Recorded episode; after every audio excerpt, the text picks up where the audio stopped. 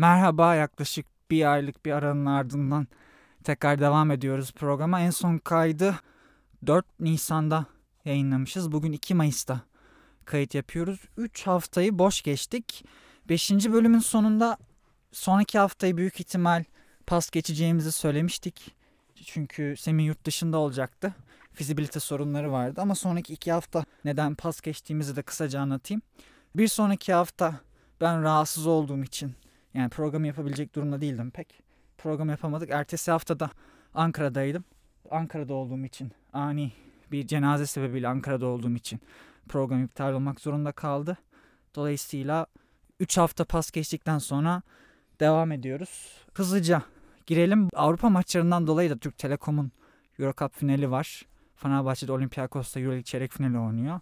Bu iki takımın maçları ertelendiği için Anadolu Efes ve Galatasaray'da maç yapamamış oldu. Dolayısıyla maçların üzerinden takımları ve ligin genel perspektifini yakalamaya çalışan formatı biraz daha kısaltmış olacağız. Üstüne bakalım bir şeyler ekleyebilecek miyiz? Başka konuları genel bağlamda konuşmaya çalışacağız. Ali Alpetkim Tofaş maçı haftanın açılış maçıydı. Tofaş Ali Alpetkim'i 95-85 mağlup etti. Benim pas geçtiğim bir maçtı. Neler söyleyeceksin? Aynen.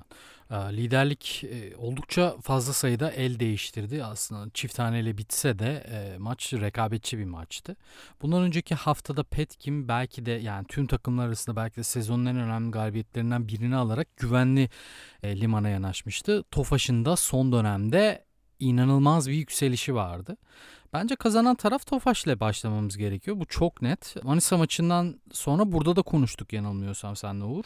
E, o maçta Tofaş'ın verdiği görüntü korkunçtu ve yani 6-7 hafta önce playoff ve küme düşme yarışı tamamen birbirine yapışık bir vaziyetteyken onları daha çok küme düşme yarışına dahil etmiştik.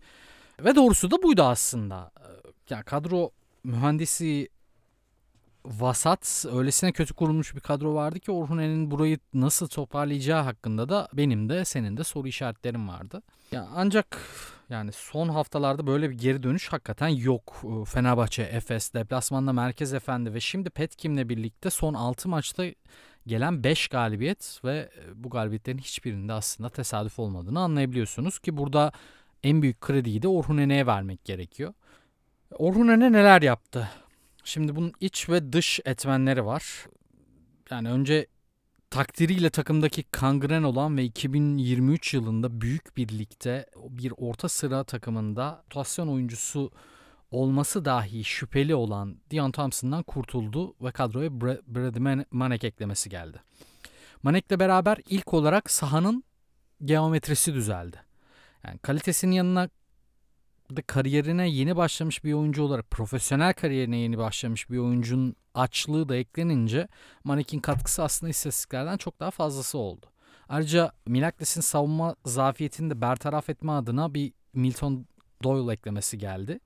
Doyle da geldiğinden bu yana hem hücum hem de savunmada Tofaş'ın ana dişlilerin arasına katıldı. Hemen katıldı ve oyunu yükselten faktörlerden birisi oldu. Şimdi bu iki oyuncu e, Doyle ve Manek dış faktörler olarak değerlendirelim. Bir de iç faktörlere bakalım.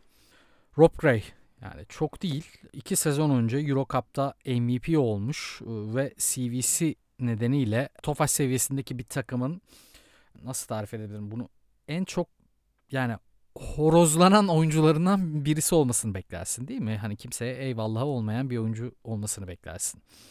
Yani Orhun bence onu aynı Vasile Misic'e olduğu gibi dokundu. Yani bir onun geldikten sonraki oyunu var bir de ondan önceki oyunu var. Yani Rob Gray'in ne olduğuyla yetinmemesini sağladı. Ona ne olabileceğinin kapılarını açtı. Kilit nokta da bu bence. Ee, Rob Gray de bu şekilde oynadığında yani ilk yarı tamamen sallıyorum abi. İlk yarı yani Petkin maçının ilk yarısında biraz mental problemler devreye girdi ama işte Fenerbahçe maçı, Petkin maçının ikinci yarısında oyna, e, gibi oynadığında size e, bilmiyorum sen doğru bulacak mısın bu benzetmeyi ama Drew Nicholas'tan bazı esintiler de sundu. Fenerbahçe maçını hatırlarsın. Hemen ardından Berk'in rolünün düşmesi, Berke'nin savunmada hep konuştuğumuz o versatilliği, e, Bakar Ture'nin sezon ortalarına doğru düşen kullanım hacminin tekrar yükselmesi derken ortaya harika bir takım çıkardı. Yani Ture bu maçta benim tüm ligde izlerken en çok etkilendiğim 5 numara performanslarından birini sergiledi. Belki Simmons'ı tutarken Şovap'a fazla fazlaca çıktı. Şovap'tan dönüşlerinde geç kaldı ve Simmons bu sayede e, bolca sayı üretme şansı da buldu. Yani fakat e, hücumda adeta domine etti. Maça damgasını vurdu. 12 saha içi isabeti var. 14 denemede ve bu 12 saha içi isabetinin belki en az 9'u smaçlarla geldi. Yani çok değil. E, bunları bu kadro ve Ture'nin yapabildikleri Ocak ayında yapılmış olsaydı Tofaş belki şu anda basketbol Şampiyonlar Ligi'nde devam eden ya da en azından playoff'a kendini atmış bir vaziyette aynı geçen sene olduğu gibi e, bir takım görecektik. Ve konuştuğumuz işte büyük çekmece özelinde konuştuğumuz bir hipster takımı kavramı var ya yani onlardan birisi olacaktı Tofaş bence. Ya bir ufak negatif dipnot düşecek olursam bu da Emre e, şey Ege Demir yerine e, Emre Tanışan tercihi ya belki sakattır. inan bilmiyorum. Belki başka bir şey vardır. Bilmediğim ancak e, işte kazanan haklıdır düsturuyla hareket edersek Orhun Rene de buradan kazanarak çıktı. Maça gelecek olursak da maçın son bölümünde Tofaş kopardı maçı belki evet. Ama çok zevkli bir maçtı bence haftanın ilk maçı. Petkim'de de Cherry'nin kadroda olmadığını gördük. Booth oynadı. Booth maç sonu 28-7-7 yaptı abi ama yani bu bunu istatistikleri yaptıktan sonra konuşmak kolay. Ama ben maç öncesi de direkt bunu düşündüğüm için bunları söylerken, şimdi söylerken içim çok rahat. Yani benim tercihim de Booth olurdu. Neden? Çünkü Cherry gibi bir hafta 30 attıktan sonra bir sonraki maçta oyun gücünü düşüren bir adamdansa daha az skor katkısı veren ama daha çok departmana katkı verebilecek bir oyuncuyla devam etmek bence daha önemliydi. Tabii e, But'un 28 sayısı biraz ekstra olmuş olabilir ama bu da yetmiyor tabii. Neden yetmiyor? Önceki haftanın yıldızı Omar Pravit 7 sayıda kaldı. Onun sahaya diğer departmanlarda koyduğu, diğer kategorilerde koyduğu katkıyla bunu dengeleyebiliyorsunuz. Fakat Josh Perkins'ten sadece 2 sayıyla çıkması maçtan sadece iki sayıyla çıkmaması çıkması işleri bozuyor. Ya Perkins'in önceki haftalarda da düşük skorda kaldığı maçlar vardı fakat bu maç gibi hiç olmamıştı. Yani Petkin Beşiktaş'a karşı ikili averajı aldığını düşündüğümüzde de ligin en rahat takımları takımlarından birisi haline geldi. Evet şey ya playoff ihtimalleri çok zor ama kendilerini en başta dediğim gibi güvenli limana atmayı başardılar. Tofaş'ın playoff yürüyüşü de sürdü. Yani haftanın kaliteli ve Tofaş adına en çok zihin açan maçlarından biriydi bence. Tofaş'ın dönüşümüne dair ben de bir not düşeyim. Milton Doyle'un çok kritik olduğunu düşünüyorum. Çünkü Ture'nin de Rob Gray'in de efektifliğini artıran belki de en temel faktör bence Doyle'un hücuma yaratıcı parça olarak katılımı. Doyle olmadan önce Rob Gray'e çok kalıyordu hücumdaki yaratıcılık ve o da kendisi için yaratan bir oyuncu olduğu için Tofaş'ın hücumunu yukarı çekmek pek mümkün olmuyordu. Abi burada bir de şey var. Yani Mane'ye de e, mutlaka bir parantez Aa, açmak gerekiyor. Çünkü Dion Thompson ne ürettiği belli değil artık yani. Brimo, 2023'te belli değil. Brimo Thompson derken şu an Manek Ture ile daha uyumlu ve daha efektif İnanmıyorum. Bir, bir de Brimo vardı. Evet. Ben onu tamamen unutmuşum. Bir de Maccabi transferi yaptı yani. Orada. Yani sezon ortası transferlerinde Euroleague takımları biraz çaresiz olabiliyor. Abi çaresi bu, bu kadarı da ama yani çok aşırı derecede yok yani. Ne bileyim ya. ya bizim yani Hapoel yapsa bile bu transferi sorgularsın. Ya İspanya, e, İsrail'li bir gazeteci ulaşmıştı bana Brahimov transferi de e, olacakken. İşte e, birkaç soru sormuştu falan neler bekliyorsun vesaire falan. Hiçbir şey beklemiyorum dedim. Sahaya çıkmasını dahi beklemiyorum. Fiziksel olarak acayip düşük bir durumdaydı. Sadece işte takıma abilik e, yapma noktasında e, fayda verebilirdi. Zaten Makabi'nin de son durumunda belli etti kendini. Merkez Efendi Gaziantep maçına geçelim. Merkez Efendi Denizli'de 95-91 mağlup etti Gaziantep basketbolu. Değişik bir maç oldu biraz. Çok yani çekişmeli bir yandan da hücumda biraz tatsız geldi bana. Evet doğru. Bilhassa ilk yarı. Kaçtı ya? 19 dakikada 3 üçlük isabeti vardı iki takımın toplam. Ama ben yani bana çevirdiysen mikrofonu müsaadenle evet, tabii. Manny Harris transferiyle başlayacağım abi.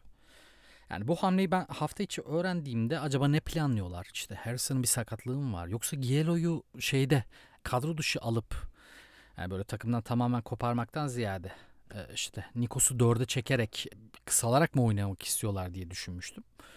Manny Harris değişik bir oyuncu. Türkiye'de de Telekom'da, Eskişehir'de, Bahçeşehir'de belki bir takım daha vardır hatırlamıyorumdur ben onu. Türkiye'de dördüncü en az dördüncü e, serüveni diyelim. Değişik bir oyuncu ve kadronda benim asla tercih etmek istemeyeceğim bir oyuncu. Çünkü türlü yeteneklerine rağmen işte son 10 senede 15 ya da ne bileyim 15 az bence. 18-20 takımda oynamasının bir nedeni var.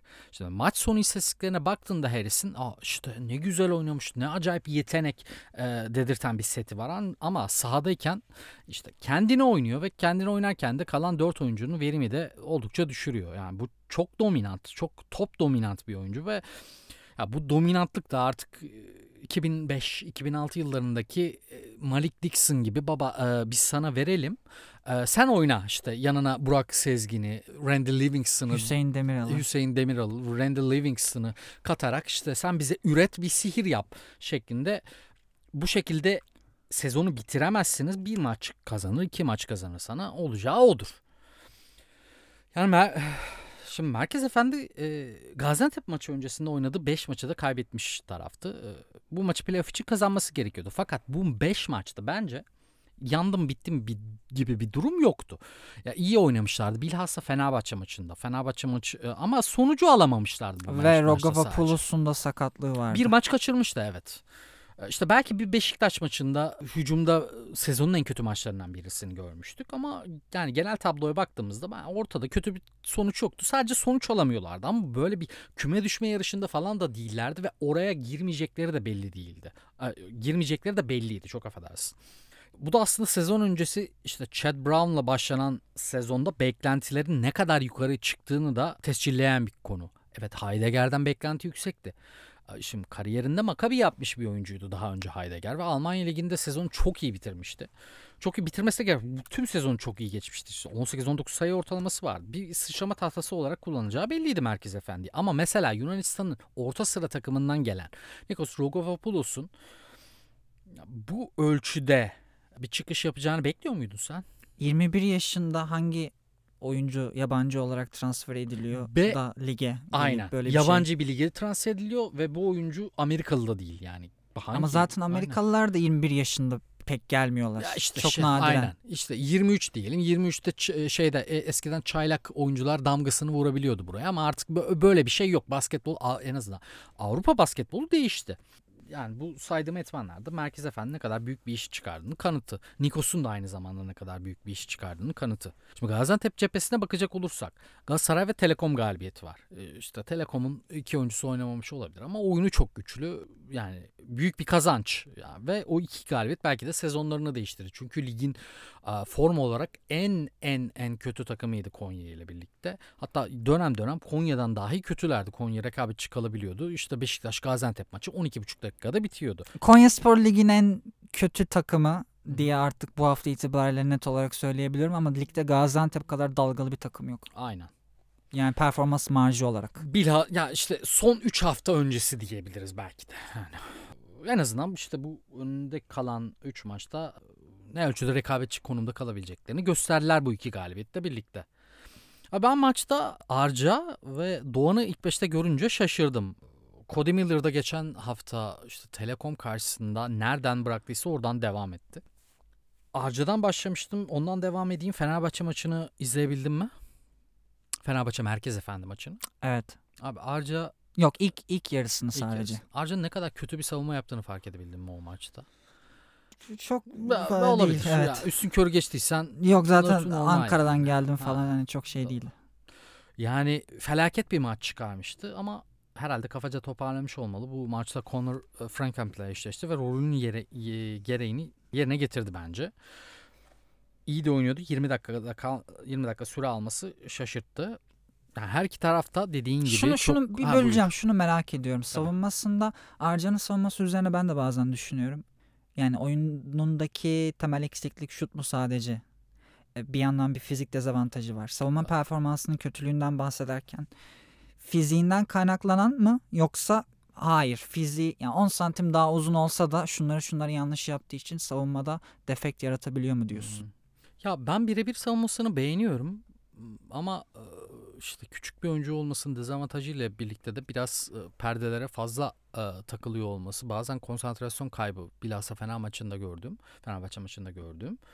E, ama bu maçta tam tersini gördüm ben Con- Conor Frankamp'e karşı. Frankamp'i bence bitirdi ağırca. E, oyunda kaldığı e, bölümde en azından.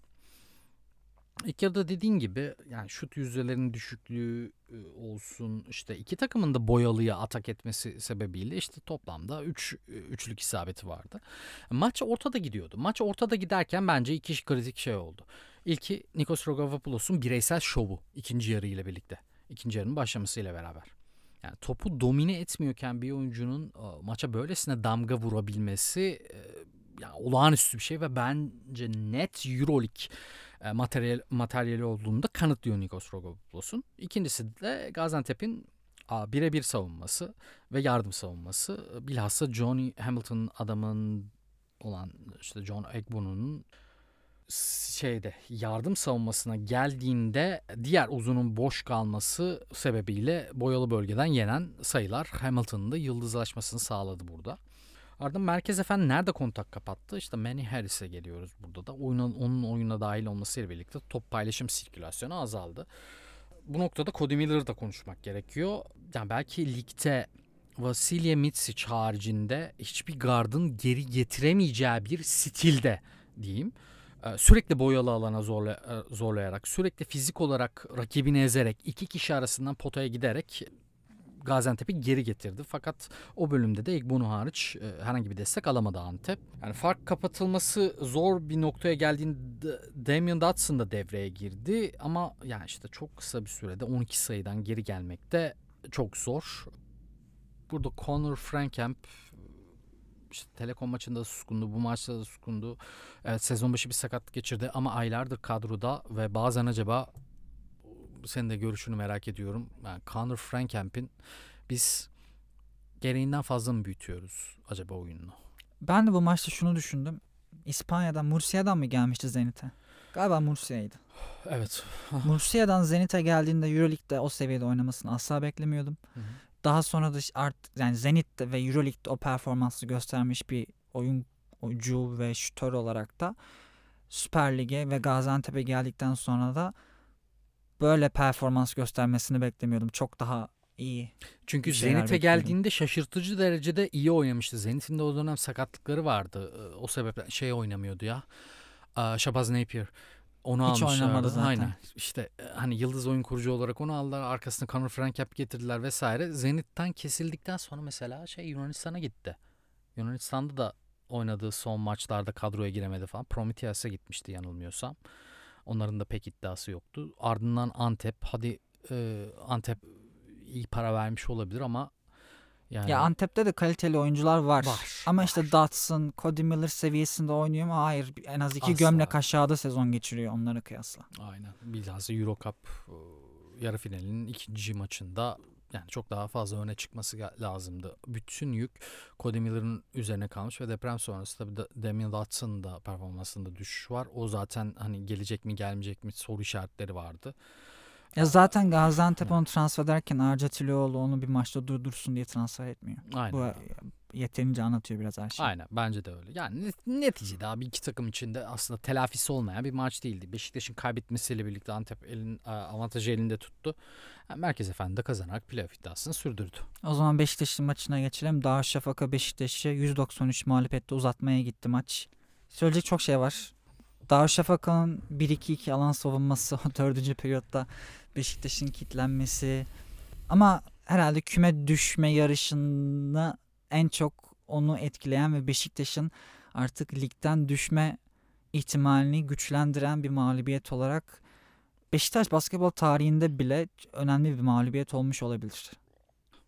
Yani burada maçtan ziyade hemen bir Darüşşafaka'da Doğuş Özdemiroğlu olağanüstü bir maç çıkardı diyelim. Provokatif bir soruyla gireyim mi? Aslında zaman kısıtlamamız da var ama girme... yani yine de da, Daçka adına sadece bunu söyleyebileceğim kısa, ve bir iki kısa iki bir cevap olmasını. istiyorum. Evet. Ee, tek kelimelik değil hani açıklamana verebilirsin tabii ki ama kısa bir cevap veriyorum. Provokatif bir soru olabilir benim için öyle değil. Doğuş Özdemiroğlu mu Onur Alp Bitim mi daha iyi sezon geçiriyor?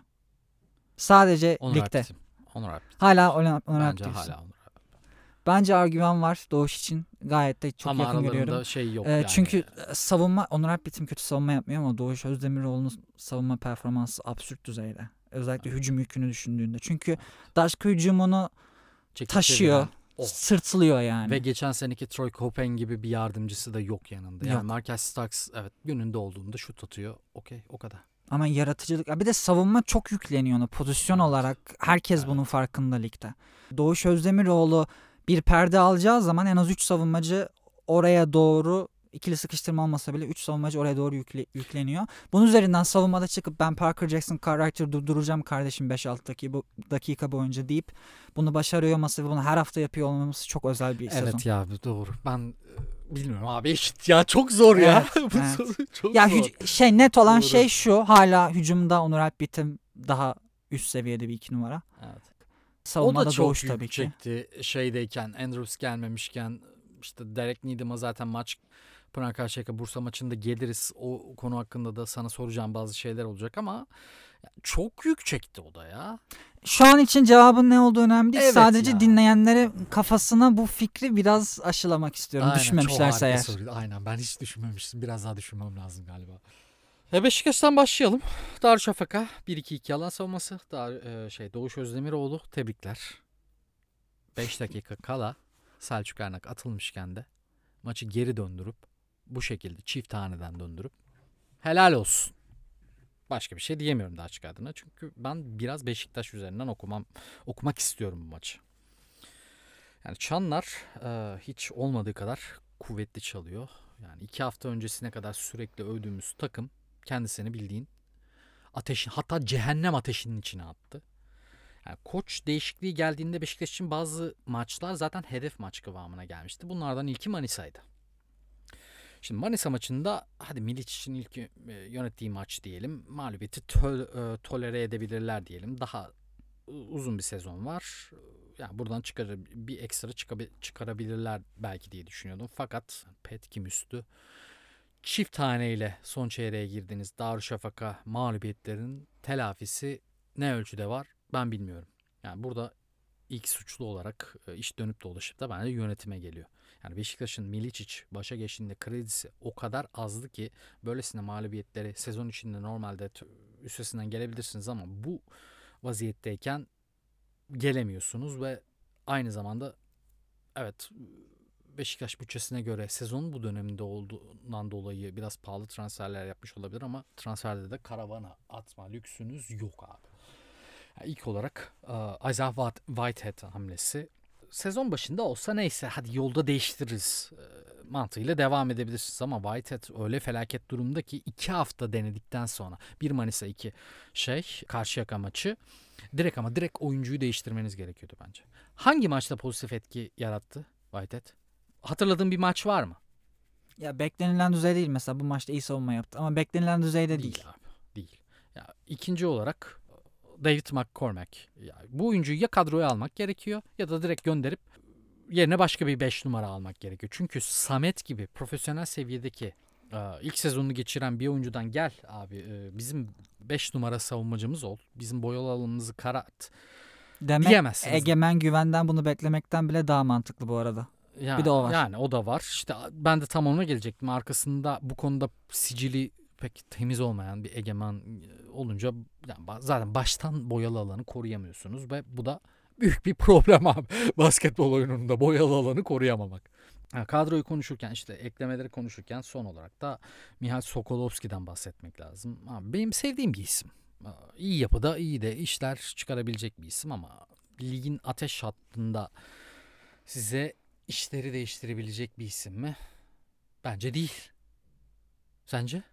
Bence öyle. Çünkü pozisyonun gereği de öyle. Yani işleri değiştirebilecek derken takımı sırtlamak için Parker Jackson Cartwright transfer yapıyorsun. Skorer olarak Aleric Freeman alıyorsun. E, Sokolovski gibi, gibi adama ihtiyaç var orada. Ama şöyle 4 ve 5 takviyesi yapamadıktan sonra Ya 5 numara çok büyük bir sıkıntı ya. Şu abi an... 4'te de Burak Can Yıl'la oynuyorsun. Evet doğru. Yani öyle bir durum var. Yani biz Beşiktaş'ın sahaya yansıtmak istediği şeyi ne kadar beğensek bile önceki iki hafta bundan önceki iki haftada Yani Milic için işte Stal Ostrov döneminden işte Polonya macerasından ve Beşiktaş ile e, savunma stratejilerinden de programda defalarca konuşsak da yani sonuç alamadıktan sonra bu seviyedeyken, bu durumdayken her şey yalan. Düşüşteki Petkim maçının, düşüşteki Petkim'in Petkim'e karşı kazanamamın bir telafisi yok yani ne yapıp edilip o maç kazanmalıydı, kazanılmalıydı.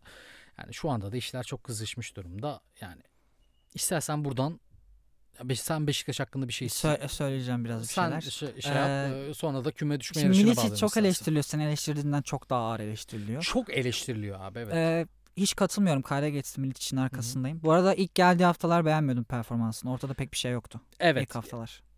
Ya bilhassa Manisa maçından sonra burada gömdük ama oradan sonra yapmak istediklerini de Ben anlayabildik. bak sadece ilk haftada değil. İlk birkaç hafta İlk Beşiktaş'ın yönettiği maç o değil miydi abi? Bahçeşehir'le. hatırlayamıyorum onu. Ben ya. sanki öyle kalmış aklımda. Hani Bahçeşehir'de şeyde oturuyordu. Bencin arkasında oturuyordu. Ondan sonra mı gelmişti ya da arada bir maç var mıydı? Ta- onu şey kestiremedim. Ya maçların isim isim hatırlamıyorum ama ilk birkaç haftadaki performansını beğenmediğimi çok beğenmediğimi çok net hatırlıyorum. Yani önceden ya bu adam iyi koç, iyi hamle oldu. O zaman arkasındayım gibi değil. Hı hı. Aksine birkaç haftalık performansının ardından Beşiktaş'ın gösterdiği şeylerle arkasındayım. Beşiktaş'ın Beşiktaş eğer küme düşmek için çok ciddi bir adaysa şu an bunun müessebi ilk 11 haftada 2 galibiyet almalarıdır. Çünkü bu ne demek? 5 galibiyet falan mı oluyor bütün sezona vurduğunuz zaman aynı tempoyu? Hı hı.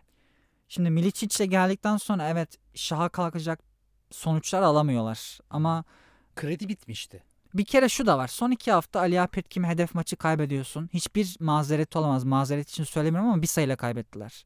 Bu hafta da uzatmada kaybettiler. Bunun üzerinden Milicic eleştirmek olabilir ama Beşiktaş'ın küme düşmesinin sorumlusu bu değil. Bu iki hafta değil aslında. Yani sen 11 haftada iki galibiyet alıyorsun ve bunun en büyük sorumlusu senin de bahsettiğin gibi yönetim. E, yabancı olarak kaldığın 36 yaşındaki Jason Leach sezon ortasında oyuncu menajerliğine başlıyor ve David McCormack'in oturtulmasından bahsettin. Yani Samet Yiğitoğlu ile Egemen Güven'le savunma yapı- yapılamayacağından bahsediyoruz. Bunun üstüne takımın üçüncü pivotu var. David McCormack maça çıkmıyor. Maç kadrosuna çıkmıyor. Sezon başında aldığın yabancı pivot. Matt Mooney'i de ben senden çok daha az beğeniyorum. Bence Süper Lig'de herhangi bir takıma, küme düşme kalma yarışındaki bir takıma bile başka bir yabancı ararım ben Mooney almak yerine. Dolayısıyla öncelikle yabancı tercihleri bakımından Beşiktaş Süper Lig seviyesinde bir kadro kurmadı sezon başında. Milicic'e geldiğimiz zaman bu takımdaki en büyük sorun şu. Milicic savunma koçluğu yapmaya çalışıyor. Bu da eleştirilebilir bir şey. Niye hem hücum hem savunma yapmıyorsun daha iyi performans olabilir belki bakımından ama savunmayla da kümede kalma savaşı verebilir. Fakat eldeki kadro savunma organizasyonuna o kadar uymuyor ki o kadar uymuyor ki. 1-3-1'inden bahsediyoruz. Alan savunmasından bahsediyoruz. Son iki haftadır adam adama savunma yapıyorlar. Evet. Ve 1-3-1'ini de eleştirenler var. Ama adam adamaya geçtikten sonra belki de neden bu kadar fazla an- alan savunması yaptığını görmüş olmalılar herhalde. Çünkü adam adama savunma yaptığında bu yetenek seviyesi o kadar kötü ki sa- savunmacıların. Pivottan bahsediyoruz, Burakcan Yıldız'dan bahsediyoruz ama herkes için öyle. Yani Parker Jason Cartwright e, perdeden uğraşıyor sonra garip bir şekilde topu çalma yönelik bir hamle yapıyor ve 5'e 4 veriyor. Statik bir yarı saha hücumuna Daçka'ya. Bir hücumda topu bir oyuncu kötü savunuyor. Top ters kanada gidiyor yine de Daçka'dan. Şans eseri topun gittiği oyuncu o an iyi savunma yapmış oluyor 2 saniyede ve Daçka bu sayede şutu kaçırmış oluyor. Rebound oyuncularının pozisyonu gereği çok rahat bir rebound alması lazım Beşiktaş'ın. Jordan Asher rebound'a gidiyor. Çok erken zıpladığı için rebound'ı kaçırıyor. Doğuş Özdemiroğlu bedavadan iki sayı atıyor. Savunma organizasyonu üzerinden takım kurduğunda Sokolowski haricinde güvenebileceğin savunmacı bulmak çok zor bu takımda. Dolayısıyla böyle bir uyuşmazlık var. Yani takımdaki kadro. O yüzden sezon or- sezon ortası gelmiş antrenöre burada ben çok fazla günah keçiliği e, atfedemiyorum bu sebepten. O geldikten sonra transferler yapılmış olabilir ama eldeki kadroyla Milic için yapmaya çalıştığı şey asla uymuyor. Zaten 5 hafta önce e, düşerdi Beşiktaş eğer ki hamleler gelmeseydi sezon başındaki takım devam etseydi. Öyle de bir gerçek var. Evet çok da uzatmadan küme düşme yar- yarışını biraz konuşmak Konuşalım istiyorsun. abi. Beşiktaş üzerinden konuşalım. Ee, Yani Beşiktaş'la başlayalım. daha Bir şey doğrusu. hemen çok kısa. Tabii, Konya Spor'un düşeceği sence kesin mi artık? Abi Konya Spor'u ben konuşmak dahi istemiyorum. Çünkü şey onları düştü olarak görüyorum. Jordan? Morgan'ın sezonu diyorsun. kapattıktan sonra aynen. Yani o uf, işte sezon ortasına kadar herkesi etkileyen takım 3 koç değiştirdi. E, İşte maddi problemler e, konuşuluyor. Bir Bir şey de söyleyeceğim. Jordan 3 Morgan yok. antrenör çalıştırdı. Bunlardan herhangi biri bütün sezon çalıştırsaydı Coin Spor sence ligde kalabilir miydi? Jordan Morgan'ın sakatlığı uzun süre oynamaması, Gerald Edin'in de bazen oynayamaması sakatlığından dolayı. Ya onlar olmasaydı bence kalabilirlerdi. Antrenör etmeninden koçla fark- birlikte. İlk koçla birlikte. Aha, evet. İlk koçla birlikte kalabilirlerdi. E, Konya o kadar kötü oynamıyordu çünkü. O da Evet. bu arada Engin Gençoğlu da Kosova'da. Kosova'da Hı. Ahmet Kandemir'in takımıyla seri oynamışlar. Hı hı. Engin Gençoğlu'nun takımı e, seriyi kazanmış. Hı.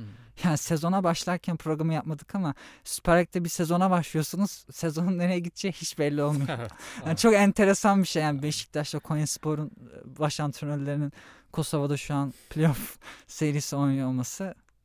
Önümüzdeki hafta muhtemelen düşmüş e, düşecekleri e, kesinleşecek. E, işte sadece Manisa'yı yanılmıyorsam bekliyorlar. Yok Manisa'da değil ya. Kimdi? Hatırlamıyorum. Ama önümüzdeki hafta büyük ihtimalle garantileyecekler.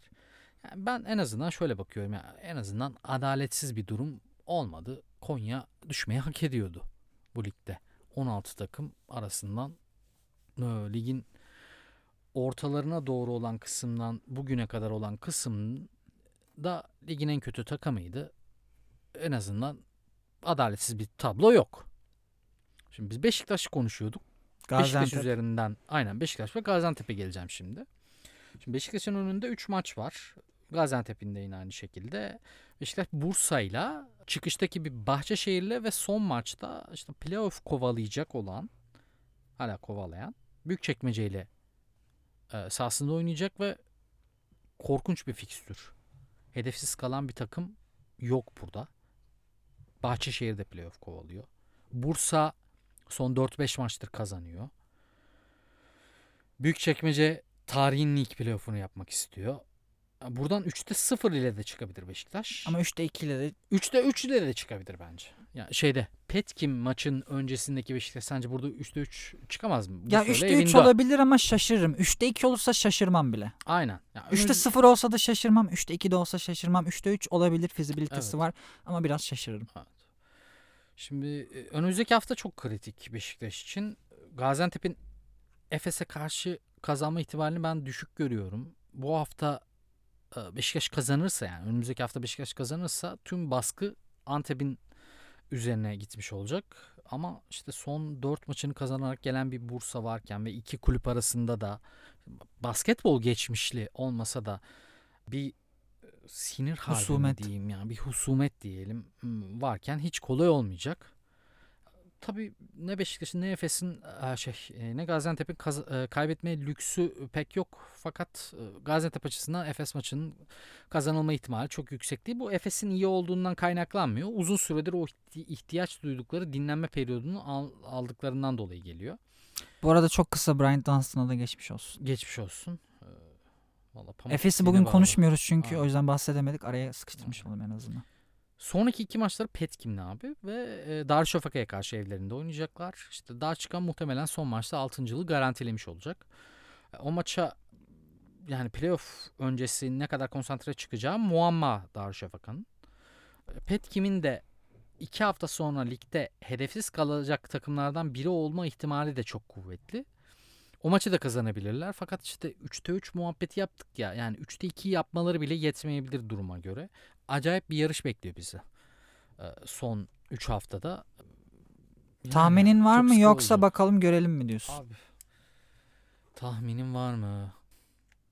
Sanki Antep bana daha yakın geliyor maçlarından ötürü. Kalmaya mı düşmeye mi? E, kalmaya daha yakın geliyor. Bir galibiyet avantajları var. Bu önümüzdeki hafta belki dengelenebilir.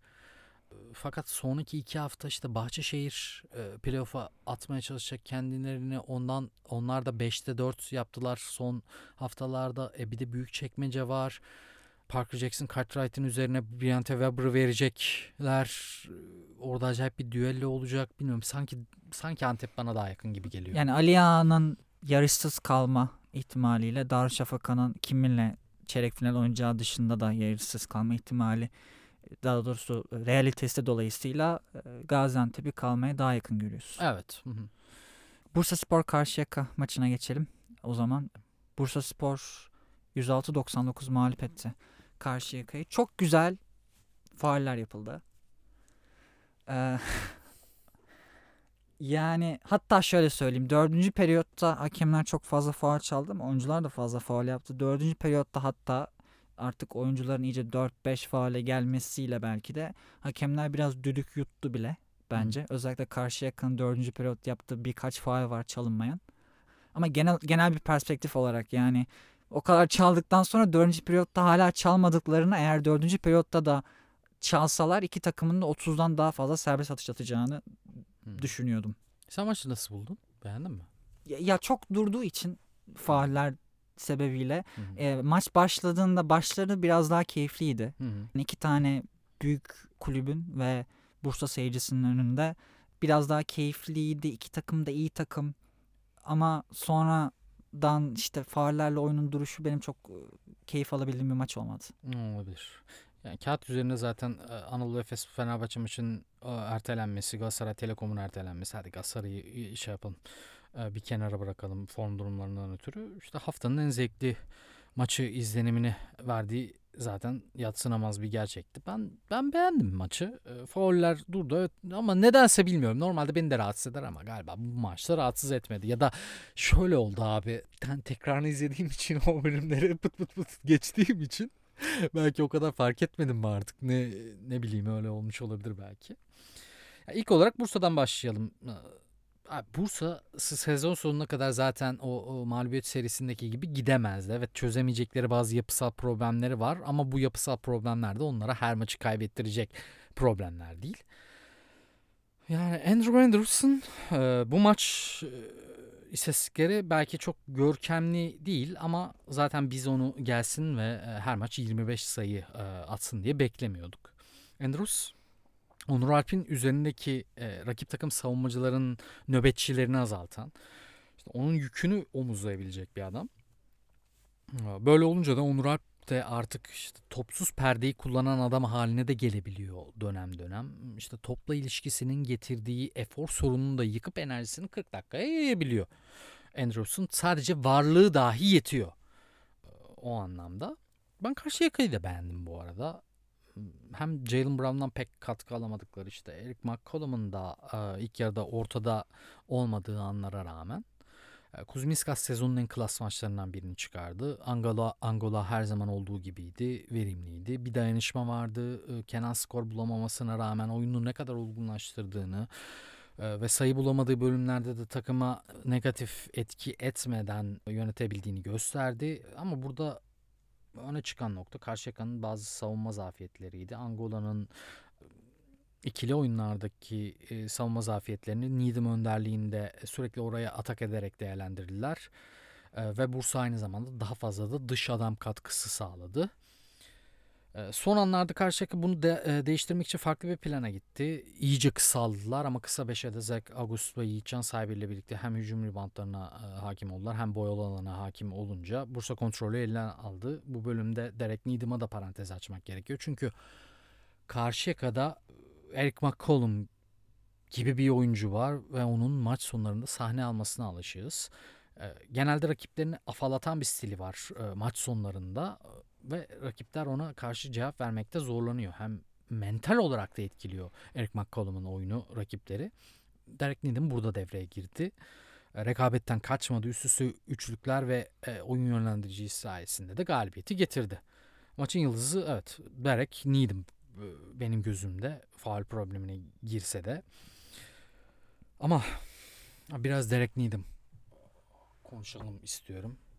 Yani Derek Needham'ın tüm sezon boyunca bir numarada olduğu bir denklemde sezonu onunla ne kadar e, sezonu onunla geçirmek, tamamlamak ne kadar doğru bilmiyorum. Yani Derek harika bir karakter abi. E, benim de farklı yerlerde konuştuğum e, bir oyuncu oldu. Ne kadar iyi bir adam, ne kadar soyunma odasının havasını yükselten bir adam olduğunu daha ilk saniyeden itibaren anlayabiliyorsun. Ancak önüne geçemediği bir faal problemi var.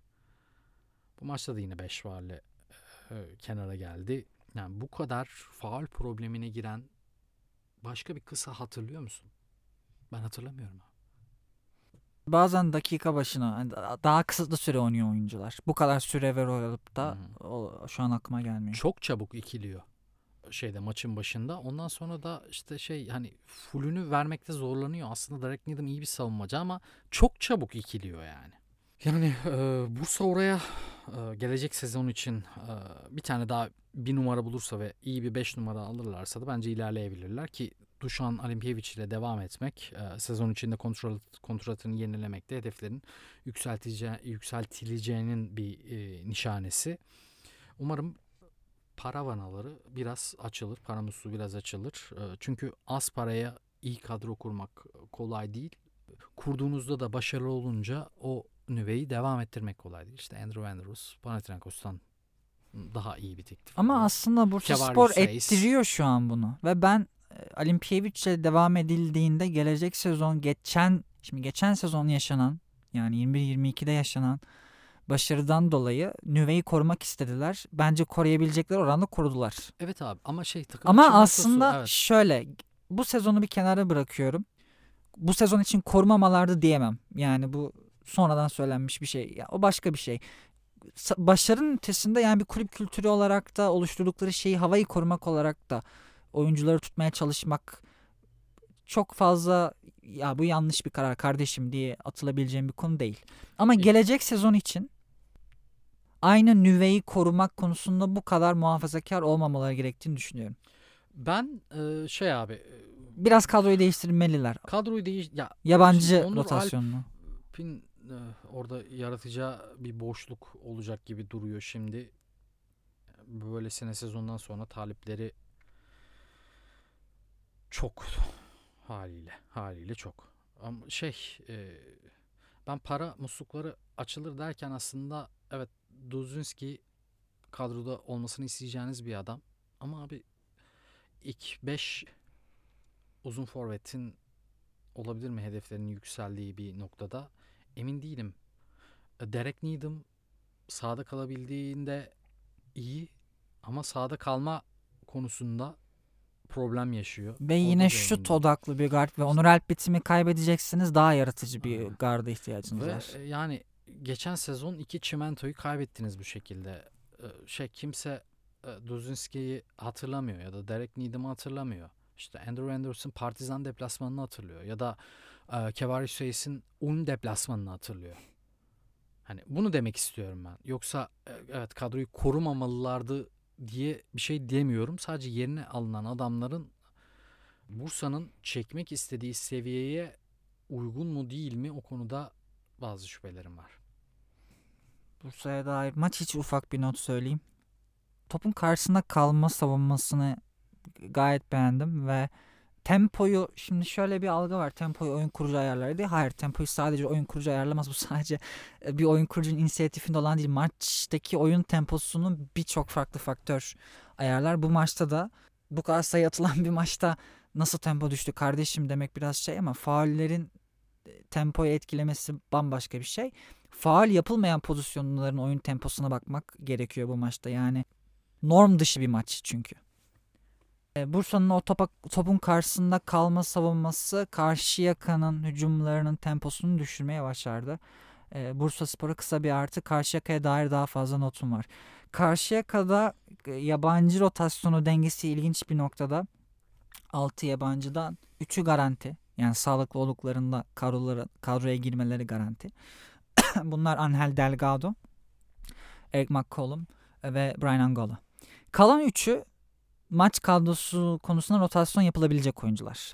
Genelde Vita Brown'la Mindag Mindaugas Kuzminskas'tan biri daha çok dışarıda kalıyor Jalen Brown'a göre çünkü e, aynı pozisyonu oynuyorlar onlar. Aynen. Fakat Jalen Brown'un da dışarıda kalabileceğini ve Vita Brown'la Kuzminskas'ın aynı anda oynayabileceğini düşünüyorum. Eric McCollum'un sakatlığında Brown, Kuzminskas ikilisi beraber iyi iş çıkardılar ve o forvet uzun rotasyonu biraz güçlendirdiler karşıya kadar ve şimdi bir Brown olmadığı zaman bunun eksikliğini görüyoruz. Orada bir e, rotasyon derinliğinin eksikliğini görüyoruz. E, buradaki kritik nokta şu. Şimdi Vito Brown bu üçlü arasında ne alacağınızı en iyi bildiğiniz oyuncu. Tavan performansı olarak ise Kuzminskas ve Jalen Brown onun önünde. Bu sefer işte iki tavan performansı daha cezbedici olan oyuncuyla bu deplasmana çıktı Ufuk Sarıcı ama Jalen Brown'un böyle oynayacağını bilse bence Vito Brown'u kadroya alırdı. Jalen... Delgado'nun da bu şekilde savunma zafiyeti yaratacağını bilse bir de. Ve yani bence Delgado alınacaktır ama çünkü yani saf pivot hep ona Yok, bakacaktır. Delgado şeyde e, kadroda olacaktı. Sadece Jalen Brown yerine Vito Brown'dan bahsettik ya işte onun ha, sebepleri ha savunma def Aha, anladım aynen. anladım Aha. şimdi Yoksa defektini Delgado'dan kapatmak vazgeçemezsin. Evet. İlk Bursa maçını zaten sana kazandıran adam.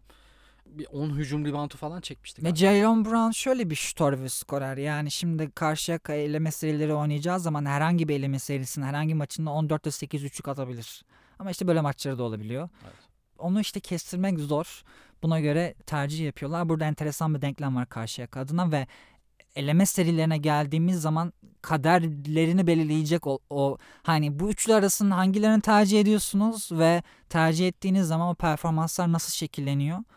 eşleşmeye göre de şekillenecektir. McCollum ve Angolo döndüğü zaman Jalen Brown'a bir yandan o kadar ihtiyaç yok. Ya elde böyle iki tane kısa var diyorsun ama çok farklı profilde bir oyuncu. McCollum da Angola da kötü şütör değiller, iyi şütörler ama Jalen Brown gibi topsuz hareketlilikle direkt şütör katkısı abi, evet, direkt şütör katkısı veren oyuncular onlar yaratıyorlar. Hem Angola yaratıyor hem bitiricilik de yapıyor. McCollum daha fazla yaratıyor. Brown öyle değil. Topsuz hareketlilikle daha farklı bir dinamik katıyor hücuma ve bundan yararlanmak istenmesi gayet normal. Sadece performansını hiç kestiremiyorsunuz. Burada böyle bir enteresan bir denklem var. Bunun dışında şunu da söyleyeceğim. Karşıyaka'nın daha önce diğer 3 şampiyonluk adayına göre yarım adım geride olduğunu düşündüğümü söylemiştim. Bu maç iyi bir örnek olduğunu düşünüyorum. İç sahada final serisine kadar gitseler bile yani 3 seriyi de oynasalar bile 3 seride de iç sahadaki bütün maçları kazanabilirler. İç sahada daha e, yukarı seviyeye çıkabiliyorlar. Savunmaları da daha fazla yukarı seviyeye çıkabiliyor. Ama deplasmanda savunma seviyesi konusunda şüphelerim var. Bu maçta da savunmanın aksadığını görebiliyorsunuz. Vita Brown'un da olmadığı zaman bu çok etkileniyor tabii ki. Ya işte yine orada o yabancı kadrosu denklemine e, düşüyoruz. Bu rotasyon ve çeşitli eşleşmelere göre nereden nasıl katkı alınacağın hesabının yapılması karşı yakın sezonu için belirleyici olacak. Bu maça dair karşı yakın notlarım böyle. Çok kısa bir 5 dakika Darüşşafaka'ya kadar her, herhalde ilk 6 belli. İlk 6'yı belirledik. Kalan 2 bilet için Aynen. çok fazla takım var. 3 takım 12 galibiyette, 3 takım 11 galibiyette. Bunlardan biri bir maç eksiği olan Galatasaray. Galatasaray. Buradan kim çıkar 2-2? Abi fiksürler önümde. şey hazırlamıştım dün akşam. Fiksürleri tek tek söyleme de yani. Söylemeyeceğim, söylemeyeceğim. Evet, kim fikstüre göre daha avantajlı Abi, da diyebilirsin. göre kim daha avantajlı? Bence Tofaş avantajlı. Darüşşafaka ile e, iki bir kere iç saha maçı var. Büyük maçı olarak işte ilk 6'dan Darüşşafaka ile Bursa var ama Darüşşafaka'ya karşı bence galibiyete yakın taraf Tofaş. O zaman 13 oluyorlar zaten. Bir de Bahçeşehir ile oynayacaklar evlerinde. Bence Bahçeşehir maçını da kayıpsız geçerler. 14 yaparlar. 7'den mi 8'den mi atarlar kendilerini bilmiyorum ama Tofaş bu playoff resminin içinde bence sezon bittiğinde olacak gibi geliyor. O Galatasaray'dan bahsedecek olursam Galatasaray'ın bir maçı eksik Telekom deplasmanı. Telekom Euro Cup'ta zafer sarhoş olsa bile bence Ankara'daki maçı kazanamayacaktır Galatasaray. Ya şu an onlar zaten o daha başka bir yerde Gaziantep'te kaybettiler mesela. Aynen. Ya o da öyle bir mağlubiyetti. Abi Galatasaray kötü durumda. Galatasaray hiç iyi durumda değil. Bence Galatasaray playoff'un dışında kalacaktır. Petkim'e bakacak olursak Petkim Fener ve Telekom'la deplasmanda oynayacak. Onları da eliyorum ben. Galatasaray Petkim'i bu şekilde elemiş oldum. Tofaş'ı dahil etmiş oldum. E, 6 takım 3'e indi. Playoff bileti de 1'e düştü. Büyükçekmece, Bahçeşehir ve Merkez Efendi var. Merkez Efendi burada en zor fikstüre sahip takım diyebiliriz belki de. Telekom ve Efes'le oynayacaklar. Abi onları da çıkartıyorum ben. Zor. Zor yani burada. Elimizde ne kalıyor? Bahçeşehir ve Büyükçekmece kalıyor. Şimdi Bahçeşehir e, Tofaş maçında ben Tofaş'ın daha yakın olduğunu düşünmüştüm ya. İki galibi e, şey iki maç kaldı bu zam, bu e, seferde. Karşı e, Büyükçekmece'nin fikstürü sanki Bahçeşehir'e göre biraz daha kolay. Çünkü Bahçeşehir ateş hattındaki Beşiktaş'ta da oynayacak. Karşıyaka deplasmanı. Aynen. Büyükçekmece sezon artık yavaş yavaş kapatan Manisa deplasmanında oynayacak. Evet deplasman ama şeyde Büyükçekmece bir adım daha önde. Ee, evlerinde Karşıyaka maçı var ve son maçta Beşiktaş deplasmanı işte Beşiktaş belki o hafta düşmüş bile olabilir. Düşmemiş de olabilir. Bilmiyorum şimdi ama şey yani öyle bir ihtimal var sonuçta matematiksel olarak. Ee, öyle bir ihtimal olduğu tabloda büyük çekmece son maçını da kazanır. Bence Manisa'yı da kazanır. Bana en yakın iki takım Tofaş ve büyük çekmece gibi geliyor. Sen Bahçeşehir'in fikstürüne baktın mı? Bahçeşehir'e ne diyorsun? Yani bence e, bu ikiliyi tehdit edebilecek takım Bahçeşehir. Fikstür zor geliyor bana. Karşıyaka deplasmanı, ve Tofaş Burs, deplasmanı, Tofaş Beşiktaş deplasmanı, içeride Beşiktaş bir de. içeride. Ya Beşiktaş'ın e, Ölüm işte kalım maçına çıkabilir Beşiktaş orada yani. falan. S- Yani bilmiyorum. Ben Bir de Bahçeşehir'e asla geliyor. güvenmem ya. Şimdi ben burada tahmin, bu kadar takım arasından tahmin yapacaksam evet bunlar kalır dediğim takım asla Bahçeşehir olamaz. Üst üste 5 maç kazanmış bile olsalar. Evet. Güvenebildiğim bir takım değil yani. Aynen aynen. Ee, Galatasaray'a dair sorum var. Galatasaray fikstürü bence kolay. Çünkü Telekom deplasmanı demin de söylediğimiz gibi Euro Cup finali kazanmış ya da kaybetmiş. Her iki durumda da Galatasaray için avantajlı ama tabii ki kendinden daha üstün bir takımla oynayacaklar. Ama devamında Konyaspor içeride, Merkez Efendi deplasmanı Manisa içeride. Manisa zaten son hafta herhalde iddiasız olacaktır. Hı hı. Galatasaray'ın fikstür, Konya ile Manisa'yı aldığını düşündün değil Ya, mi? fik- Ama şeyde Telekom üzerini çizdik diyelim. 11 galibiyetten e, çıkacaklar ama Tofaş ve Büyükçekmece'nin 12'şer galibiyeti var. Buradan 2 galibiyet alsa bu iki takımda 3'te 2 yapsa Galatasaray 3'te 3 yapması lazım. O şekilde de ikili averajlar girebilir. Üçlü averaja da kalabilir hatta.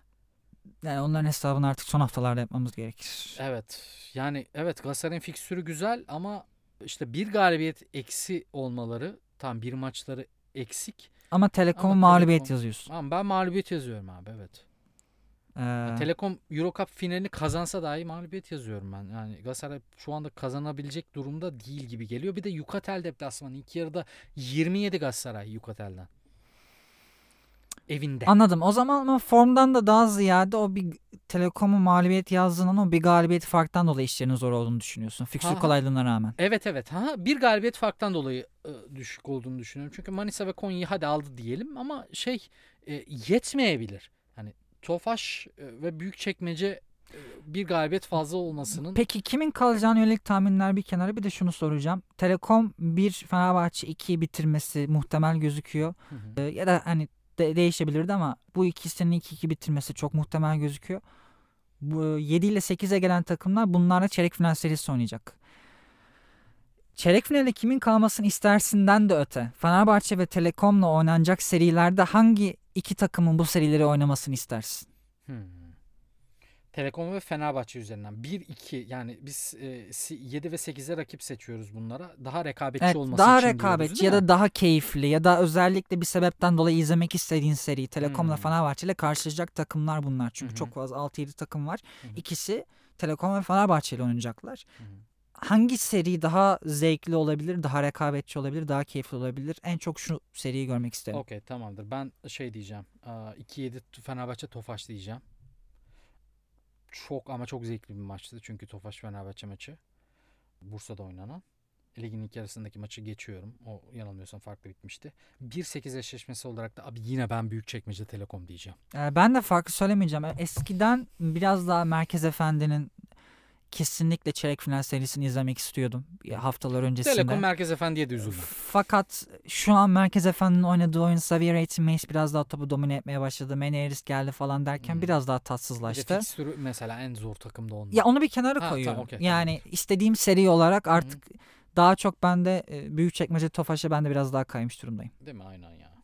Ee, evet tam tersi de olabilir ama Telekom'la büyük çekmece Fenerbahçe Tofaş olduğunda bence daha da optimal oluyor.